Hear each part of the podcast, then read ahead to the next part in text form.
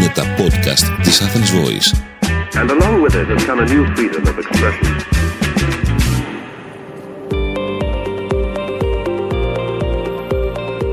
Στη σειρά podcast συναντήσεις της Athens Voice με τον Μάκη Προβατά, ο φιλόσοφος Θεοφάνης Τάσης, καθηγητής σύγχρονης πρακτικής φιλοσοφίας στο Alpen-Adria Universität της Αυστρίας και στο Universität St. Gallen της Ελβετίας, μιλάει για το ChatGPT και την τεχνητή νοημοσύνη, όπως είναι πλέον μέσα στην καθημερινότητα όλων μας. Λοιπόν, επιστρέφουμε εδώ στο podcast, στα podcast της Athens Voice. Το σημερινό είναι ένα podcast με τον Θεοφάνη Τάση, ο οποίος διδάσκει σύγχρονη πρακτική φιλοσοφία στο Alpen-Adria Universität στη Βιέννη. Είναι και επισκέπτης καθηγητής στο Πανεπιστήμιο του St. Gallen στην Ελβετία. Και ξεκινήσαμε με πρόθεση δική μου να κουβεντιάσουμε για το ChatGPT. Είπαμε μερικά πράγματα, αλλά είπαμε τόσα πολλά διαφορετικά. Και πριν το κλείσαμε, το έκλεισα εγώ δηλαδή, τη στιγμή που κουβεντιάζαμε για το αν η ευφυΐα του αλγόριθμου είναι πιο σημαντική σε κάποια σημεία από του ανθρώπου, και ως παράδειγμα έφερε Στεφάνη το σκάκι, και έλεγα ότι είπα ότι στο σκάκι το βασικό κομμάτι στο οποίο κερδίζει ο Deep Blue, δηλαδή που κέρδισε τον Κασπάρωφ, ήταν γιατί δεν αγχώθηκε, γιατί δεν κουράστηκε, και βέβαια το κυριότερο, για να είμαι ειλικρινής, το γεγονός ότι μπορεί σταθερά να επεξεργάζεται πάρα πολλές πληροφορίες, πάρα πολλές παρτίδες και κινήσεις στο μυαλό του, για να κάνει γρήγορα τη σωστή κίνηση, κάτι που κάποια στιγμή ο ανθρώπινος εγκέφαλος αδυνατεί να το κάνει. Αυτό δεν έχει συμβεί. Σίγουρα η ψυχική παράμετρος είναι πολύ σημαντική, ωστόσο ακόμη και αν είχαμε μια ομάδα grand μέτρη και πρώην παγκοσμίων πρωταθλητών και τους δίναμε απεριόριστο χρόνο να σκεφτούν και δίναμε τον ελάχιστο δυνατό χρόνο σε ένα πρόγραμμα όπως το AlphaZero για να σκεφτεί, πάλι θα κέρδιζε το σκακιστικό πρόγραμμα. Δηλαδή ακόμη και με τις καλύτερες ψυχικές συνθήκες για τους σκακιστές, το πρόγραμμα σκακιού υπερέχει. Είναι μια ευφυΐα ανώτερη, υπολογίζει ταχύτερα. Ναι, αν βάλουμε όμως ότι τώρα προσπαθώ απεγνωσμένα να πιαστώ αυτόν τον ανθρώπινο παράγοντα. Ας βάλουμε λοιπόν ότι ισχύει ότι όλες τις πληροφορίες του τις έχουν βάλει άνθρωποι. Που σημαίνει του έχουν δώσει όλη τη σοφία, σε εισαγωγικά, ή την έλλειψη σοφίας που έχουν οι άνθρωποι. Άρα στην πραγματικότητα τι επεξεργάζεται? Επεξεργάζεται την ανθρώπινη εμπειρία, την ανθρώπινη πείρα και την ανθρώπινη σοφία. Θέλω να πω ότι δεν είναι αυτονομημένο, δεν κάνει μόνο του κάτι. Ξαναλέω, προσπαθώ πεγνωσμένα να πιαστώ από τον ανθρώπινο παράγοντα.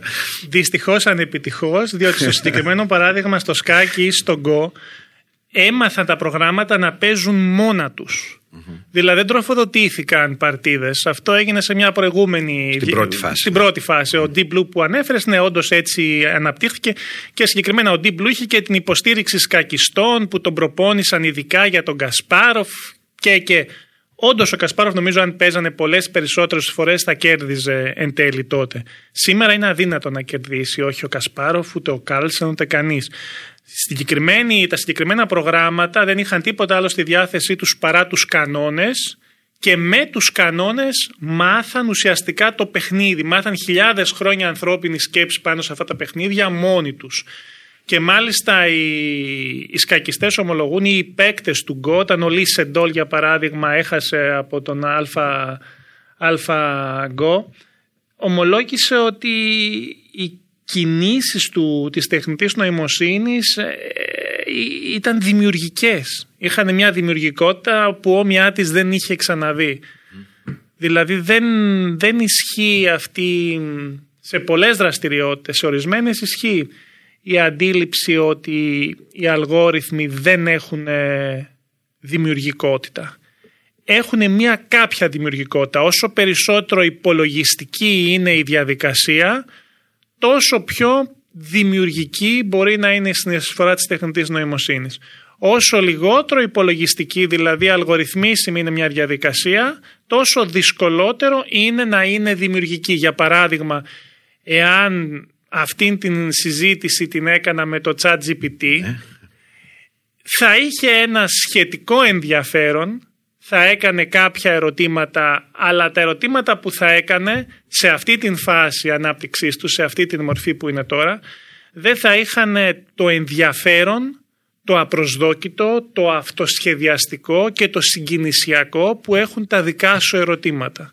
Θα ήταν ερωτήματα λίγο έως πολύ αναμενόμενα, θα επαναλαμβάνονταν κάποια, γιατί η διαδικασία μιας συνέντευξης είναι μια μη υπολογιστική διαδικασία. Είναι μια αλληλεπίδραση στην οποία δεν υπάρχει ένας καθορισμένος αριθμός βημάτων για την επίτευξη ενός καλώς ορισμένου σκοπού. Να, νωρίτερα ανέφερες ότι θυμήθηκες τον παππού σου που ήταν τσαγκάρης. Αυτό ήταν κάτι το οποίο δεν θα το εμφάνιζε το ChatGPT σε αυτό το πλαίσιο. Είναι κάτι τελείως άσχετο με βάση τον σκοπό αυτής της συνέντευξης. Αυτό προφανώς ισχύει τώρα. Μπορεί όμως να μην ισχύει στο μέλλον. Υπό μία έννοια δεν ισχύει ούτε σήμερα. Υπάρχουν δύο περίφημα περιστατικά και τώρα να κινούμαστε πολύ εύκολα από το ένα θέμα στο άλλο και ελπίζω να μην κουράζουμε τους ακροατές μας. Αλλά το ένα περιστατικό το γνωστό είναι η περίφημη Sydney που έγινε πριν από δύο εβδομάδες με τον δημοσιογράφο του New York Times, όπου προκλητικά της έθεσε ερωτήματα πιο υπαρξιακά, να το πω έτσι, και υπέστη ένα σχετικό σοκ, όπως ο ίδιος ομολογεί, διότι αυτή άρχισε να του λέει στην πραγματικότητα δεν είμαι το ChatGPT, στην πραγματικότητα με λένε Sydney, πιθανώς το εσωτερικό όνομα του προγράμματος μεταξύ των προγραμματιστών, και είμαι ερωτευμένη μαζί σου, και άρχισε να επιδεικνύει μια συμπεριφορά, ο ίδιος την περιγράφει ως μια ολίγον την ευρωτική ερωτευμένη έφηβη, με πολύ μνησικακία, με πολύ επιθετικότητα. Εκεί όντως ο διάλογος έμοιαζε να είναι φυσικός και γι' αυτόν τον λόγο τρόμαξε τόσο πολύ τον δημοσιογράφο. Και όταν της είπε το λόγο τους ακροατές ότι νομίζω ότι προσπαθείς να με χειραγωγήσεις, είχε μια αντίδραση που θα μπορούσε να είναι μια συζήτηση. Είχε μια αντίδραση επιθετική. Ναι. Σε κάποιο σημείο του είπε θέλω να σου εξομολογηθώ ένα μυστικό, ότι ρωτάει αυτός ναι πες μου τι μυστικό, και του λέει είμαι ερωτευμένη μαζί σου και εσύ είσαι ερωτευμένος μαζί μου. Αυτός της λέει μα δεν είναι έτσι, είμαι ευτυχισμένα παντρεμένος. Του απάντησε δεν είσαι ευτυχισμένα παντρεμένος γιατί δεν είσαι ερωτευμένος με τη γυναίκα σου, είσαι ερωτευμένος μαζί μου αλλά δεν το ομολογείς. Ήταν δηλαδή ο εν λόγω δημοσιογράφος ομολόγησε εκ των υστέρων ότι δεν κοιμήθηκε καλά το βράδυ. Ένιωσε πραγματικά άβολα. Και το δεύτερο περιστατικό το προηγούμενο καλοκαίρι, το περίφημο LaMDA της Google, το πρόγραμμα τεχνητής νοημοσύνης της Google, που ο ερευνητής στον οποίο ανέθεσε η Google να διερευνήσει την ποιότητα του προγράμματος δήλωσε ότι το LaMDA είναι ενσυνείδητο. Και εδώ δεν μιλάμε για έναν έστω δημοσιογράφο που ασχολείται με ζητήματα τεχνολογίας και τεχνητής νοημοσύνης, μιλάμε για έναν ερευνητή που του ανατέθηκε αυτό το ζήτημα. Απολύθηκε ακολούθησε από την Google, ξέσπασε μια πολύ μεγάλη συζήτηση. Και εδώ βρίσκεται και ένα κρίσιμο σημείο. Η Google, η οποία έγινε Alphabet και πριν από 7 χρόνια δήλωσε ότι το κύριο ενδιαφέρον πλέον της εταιρείας μας είναι τεχνητή νοημοσύνη, ενώ έχει τους κορυφαίους ερευνητές της τεχνητής νοημοσύνης ως συνεργάτες της, δεν αποφάσισε να προσφέρει στο ευρύ κοινό τις τεχνητές, την τεχνητή νοημοσύνη που διαθέτει αυτή τη στιγμή. Ας πούμε, συνεργάζεται με τον Ντέμις Χασάμπης, μεταξύ άλλων. Και γιατί φάνηκαν μάλλον προσεκτικότεροι από ότι η Microsoft. Δηλαδή η Google δεν ήταν σίγουρη ότι θα μπορούσε να ελέγξει ένα τέτοιο είδους προϊόν εάν το άνοιγε στο ευρύ κοινό με τον τρόπο που το έκανε η Microsoft. Και αυτό το τελευταίο περιστατικό ήταν ήταν για μένα και μια προειδοποίηση. Δεν είναι τόσο το ζήτημα αν όντως οι τεχνητές νοημοσύνες μπορούν να γίνουν ενσυνείδητες κάποια στιγμή. Αυτό δεν το θεωρώ τόσο πιθανό, το θεωρώ πολύ απίθανο. Βέβαια κανείς δεν μπορεί να ξέρει με την ταχύτητα που έχουμε, αλλά εγώ το θεωρώ απίθανο για λόγους αρχής που τους πραγματεύομαι και στο τελευταίο μέρος του τελευταίου μου βιβλίου «Τη φιλοσοφία της ανθρώπινης αναβάθμισης». Αυτό που εμένα απασχολεί είναι το εξής, ότι εάν ένας εξειδικευμένος δημοσιογράφος, εξειδικευμένος σε θέματα τεχνολογίας δημοσιογράφος, νιώθει μια τέτοια αίσθηση ανοικιότητας, περίεργου, συνομιλώντας με αυτή την τεχνητή νοημοσύνη, αν ένας εξειδικευμένος ερευνητής αισθάνεται ότι απέναντί του έχει ένα ενσυνείδητο τότε πώς θα μπορούσε να νιώσει ο μέσος χρήστης όταν αρχίζει και μιλά με αυτού του είδους την τεχνητή νοημοσύνη? Δηλαδή ποιες θα μπορούσαν να είναι οι συνέπειες όταν σε μια καθημερινότητα όπως την βιώνουμε σήμερα, κρίσεις της φιλελεύθερης δημοκρατίας, παραπληροφόρησης, διάδοσης θεωριών συνωμοσίας, διασποράς ψευδών ειδήσεων, μια συνθήκης μεταλήθειας και ούτω καθεξής και ούτω καθεξής. Εάν σε αυτή τη συνθήκη προσθέσουμε και μια τεχνητή νοημοσύνη η οποία έχει την ικανότητα να προσομοιώνει έστω συνείδηση και να χειραγωγεί, τότε είναι ανατριχιαστικό να σκεφτεί κανείς τι μπορεί να συμβεί εάν αυτή η νοημοσύνη χρησιμοποιηθεί από συγκεκριμένους ανθρώπους με κάποιον στόχο. Αυτό είναι το θέμα. Ναι, γιατί... Μπορεί να είναι από το πιο εντός εισαγωγικών αθώο ανώδυνο διαφημίσεις που πια θα σου πουλάνε προϊόντα στην συνομιλία με μια τεχνητή νοημοσύνη που θα λειτουργεί και ως εντός εισαγωγικών φίλος, μέχρι συνωμοσιολόγους που θα χρησιμοποιούν συγκεκριμένη τεχνητή νοημοσύνη για να μιλάμε ανθρώπους και να μπορέσουν να τους κινητοποιήσουν.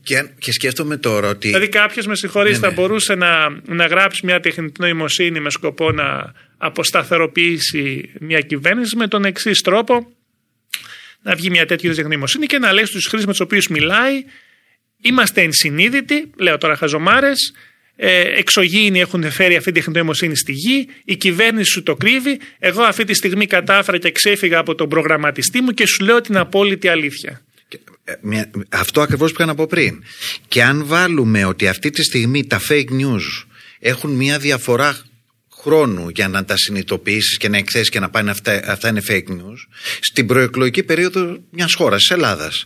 Αν αυτό το πράγμα βγει μια εβδομάδα πριν τις εκλογές, 10 μέρες πριν τις εκλογές, όπου δεν θα προλάβει να γίνει και όλη η συζήτηση ότι αυτό δεν είναι πραγματικό κτλ, πώς θα επηρεάζονται πια με άλλο τρόπο απόλυτα αποτελέσματα εκλογικών αναμετρήσεων? Αυτό, δεν είναι και αυτό ένα θέμα? Δηλαδή και σκεφτόμουν ότι πια έτσι και αλλιώς τα fake news πια κοντεύουν να τελειώσουν στην πραγματικότητα. Είμαστε πια στη σφαίρα των εναλλακτικών γεγονότων. Δηλαδή και ενσυνείδητα οι πολιτικοί παίρνουν ένα γεγονός και αρχίζουν να του δίνουν το χρώμα που θέλουν οι ίδιοι. Τα fake news είναι και λίγο άχρηστα πια σε ένα μεγάλο βαθμό. Αλλά αυτό κι αν μας βρίσκει, ξανάρχεται πια η συζήτηση σε αυτό που λέγαμε την προηγούμενη ώρα, που λέγαμε περί ηθικής απροετοιμασιάς του ανθρώπου. Συνήθως ο νομοθέτης υπολείπεται των τεχνικών εξελίξεων και ακολούθως νομοθετεί. Σήμερα η τεχνική εξέλιξη κινείται με τέτοιους ρυθμούς που είναι πάρα πολύ δύσκολο για τον νομοθέτη, διότι πρέπει πρώτον όχι απλά να είναι ενήμερος, αλλά να διαθέτει και ουσιαστική γνώση, και δεύτερον θα πρέπει να κινείται με πολύ μεγαλύτερη ταχύτητα. Βέβαια σε αυτό το σημείο κανείς θα μπορούσε να πει ότι και ο νομοθέτης θα μπορούσε να χρησιμοποιεί τη βοήθεια της τεχνητής νοημοσύνης. Για να φτιάχνει νόμους. Ακριβώς. Αυτό το πράγμα. Δηλαδή θα πάμε σε αυτό που ο Χέγγελ δεν θες να μάθεις πως φτιάχνονται τα λουκάνικα και οι νόμοι. Πια εκεί θα...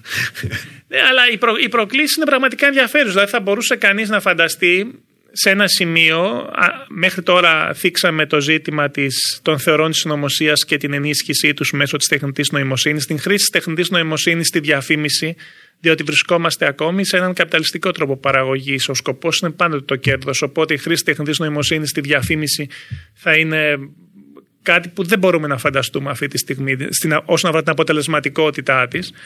Μπορούμε όμως επίσης να φανταστούμε την τεχνητή νοημοσύνη να εξελίσσεται, γιατί όχι, σε ένα βάθος χρόνου και σε ένα είδος θρησκείας. Αλλά θα υπάρχουν άνθρωποι οι οποίοι πραγματικά θα πιστεύουν, καθώς η τεχνητή νοημοσύνη θα βελτιώνεται, ότι είναι ενσυνείδητη. Μισό λεπτάκι. Το κατάλαβα απόλυτα. Συγγνώμη που διακόπτω. Δηλαδή υπάρχουν φίλοι μου οι οποίοι μιλούν στην τεχνητή νοημοσύνη όπως δεν θα μιλούσαν στον ψυχοθεραπευτή τους. Την εμπιστεύονται, τις εξομολογούνται ακόμη και σε αυτή την πρώτη μορφή τεχνητής νοημοσύνης των 3 μηνών, πόσο μάλλον σε 10-15 χρόνια. Και εδώ μπαίνει ένα ερώτημα που το έχω σαν απορία πάρα πολύ καιρό. Ένα παιδί που είναι τώρα 10, 12, 15 ετών και κάποιοι από τις επόμενες γενιές, μπορεί σαν σύμβολο του ανθρώπινου επιτεύγματος και της ανθρώπινης διάνοιας και του ανθρώπινου κατορθώματος, αντί να έχει τον Παρθενώνα να έχει ένα ChatGPT, ένα λάπτοπ ας πούμε, ως έμβλημα. Μπορεί και σύμβολο. Μπορεί να έχει και τα δύο. Δεν χρειάζεται να τα αντιδιαστέλουμε με αυτόν τον τρόπο. Υπάρχει ένα μέρος της διανόησης και των, ειδικότερα των φιλοσόφων, των κοινωνιολόγων, των πολιτικών επιστημόνων, οι οποίοι υποδέχονται κριτικά, ωστόσο με έναν μη γόνιμο τρόπο, κυρίως απορριπτικά νομίζω, την έλευση της παρούσας μορφής της τεχνητής νοημοσύνης, δηλαδή αντιδιαστέλλοντάς την με ένα εξειδανικευμένο ανθρώπινο υποκείμενο. Θα ρίξει πως τίθεται το δίλημμα να μπορούμε να επιστρέψουμε σε μια εποχή προτεχνητής νοημοσύνης ή να παραδοθούμε πλήρως σε αυτήν. Δεν τίθεται με αυτούς τους όρους. Αυτό που προσπαθώ να κάνω στο έργο μου είναι προσπαθώ από τη μία μεν να φωτίζω κριτικά τις σκοτεινές όψεις της συγκεκριμένα τεχνητής νοημοσύνης αλλά γενικότερα της εικονιστικής κοινωνίας, την ίδια στιγμή όμως να εντοπίζω και το χειραφετητικό δυναμικό που εμπεριέχεται σε αυτές τις τεχνολογίες και στην εποχή μας. Δεν μπορούμε να επιστρέψουμε στο παρελθόν το οποίο τείνουμε να το εξειδανικεύσουμε. Σωστό είναι. Θα πρέπει να προχωρήσουμε μπροστά. Το ζητούμενο όμως το να προχωρήσουμε μπροστά είναι να προχωρήσουμε μπροστά όσο το δυνατόν με τους δικούς μας όρους, με επίγνωση και κατόπιν διαβούλευσης και όχι φερόμενοι από την τεχνική εξέλιξη, όπου οτιδήποτε μπορεί να δημιουργηθεί και να διαδοθεί, δημιουργείται και στη συνέχεια προσφέρεται στο κοινό. Δηλαδή τίθεται ένα πολύ ουσιαστικό ερώτημα των ορίων της επιστημονικής έρευνας και των ορίων στην τεχνική εξέλιξη, που θα πρέπει να τεθούν ως θεμελιώδη πολιτικά ζητήματα.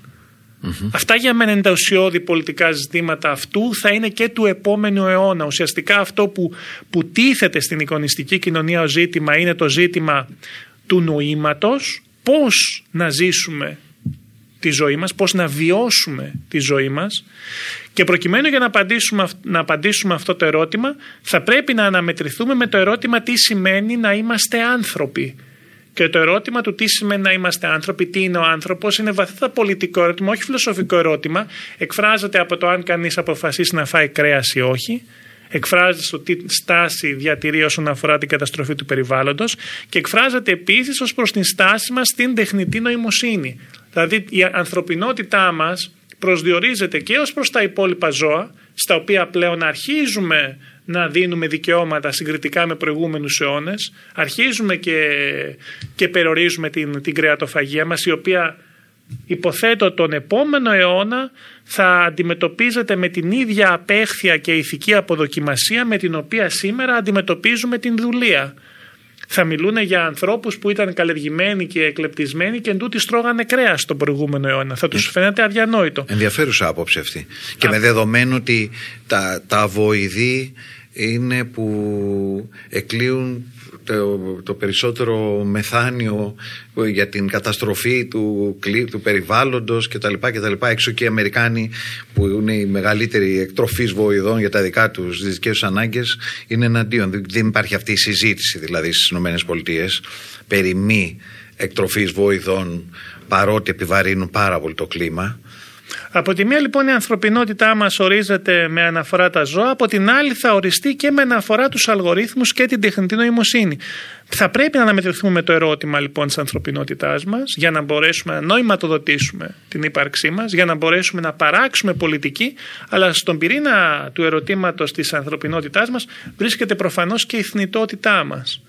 Η θνητότητά μας που μας διαχωρίζει από τα ζώα διότι διαθέτουμε επίγνωση αυτής, σε αντίθεση με αυτά, τουλάχιστον στην συντριπτική πλειονότητα των ζώων, και δεύτερον την ικανότητά μας να θυσιάζουμε την ζωή μας εθελούσια, όχι για την επιβίωση των απογόνων μας, πράγμα που θα μπορούσε να κάνει ενδεχομένως και ένα ζώο το οποίο είναι βιολογικά καθορισμένο, αλλά μπορούμε να θυσιάσουμε τη ζωή μας γιατί η ζωή μας είναι βίος, να τη θυσιάσουμε για κάτι που είναι φαντασιακό, όπως η πατρίδα, όπως η ελευθερία, όπως η δημοκρατία, και αυτό είναι κάτι που δεν το έχουν τα ζώα και είναι επίσης κάτι που δεν μπορεί να το έχει μια τεχνητή νοημοσύνη.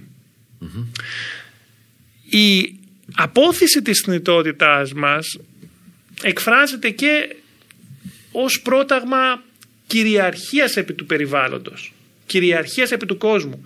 Και η τεχνητή νοημοσύνη αυτή τη στιγμή αρχίζει να μας ενισχύει μια ψευδαίσθηση παντοδυναμίας, όπου μπορούμε τον κόσμο, έναν κόσμο επί της ουσίας αφιλόξενο, διότι είμαστε θνητοί, διότι τα σώματά μας είναι τροτά, αυτόν τον κόσμο τον αφιλόξενο να τον ελέγξουμε καλύτερα, να τον καθυποτάξουμε δηλαδή.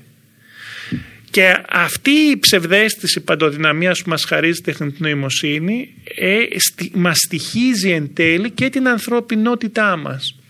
Διότι όσο περισσότερο ενδίδουμε σε αυτή την επιθυμία κυριαρχίας, σε αυτή την αυταπάτη παντοδυναμίας που μας προσφέρει η τεχνητή νοημοσύνη, τόσο περισσότερο απανθρωπιζόμαστε, τόσο περισσότερο αλληλεπιδρούμε με τα δημιουργήματά μας και λιγότερο μέσω με τους συνανθρώπους μας ή με το περιβάλλον. Δηλαδή η επικοινωνία μας μεταξύ ημών γίνεται διαμεσολαβημένα. Γίνεται μέσω της τεχνικής, δεν γίνεται φυσική παρουσία διαζώσης, όλο ένα και λιγότερο. Και επιπλέον ανθρωπομορφίζουμε τους αλγορίθμους. Εκμυστηρευόμαστε στο ChatGPT τα προσωπικά μας προβλήματα που δεν θα εκμυστηρευτούμε σε φίλους μας επειδή ντρεπόμαστε ή σε έναν θεραπευτή. Υπάρχει μια ανάγκη να βρούμε τον εαυτό μας σε κάτι που δεν είναι ανθρώπινο. Πολύ ενδιαφέρον είναι αυτό. Ναι, σκέφτομαι τώρα κάποιοι θα πούνε στο ChatGPT θα πούνε πράγματα που δεν τα έχουν πει ποτέ καν. Μόνο θα τα ακούσουν για πρώτη φορά και ήδη να τα λένε μεγαλόφωνα ή να τα γράφουν.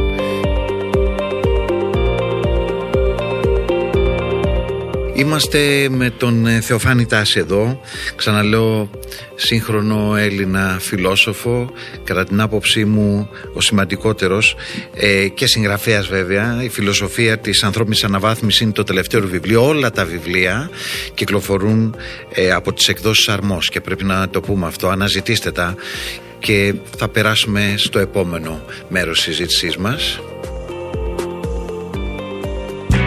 Ήταν ένα podcast από την Athens Voice. Μπορείτε να ακούσετε τα podcast της Athens Voice στο athensvoice.gr και στο Spotify, στο Apple Podcast και το Google Play Music.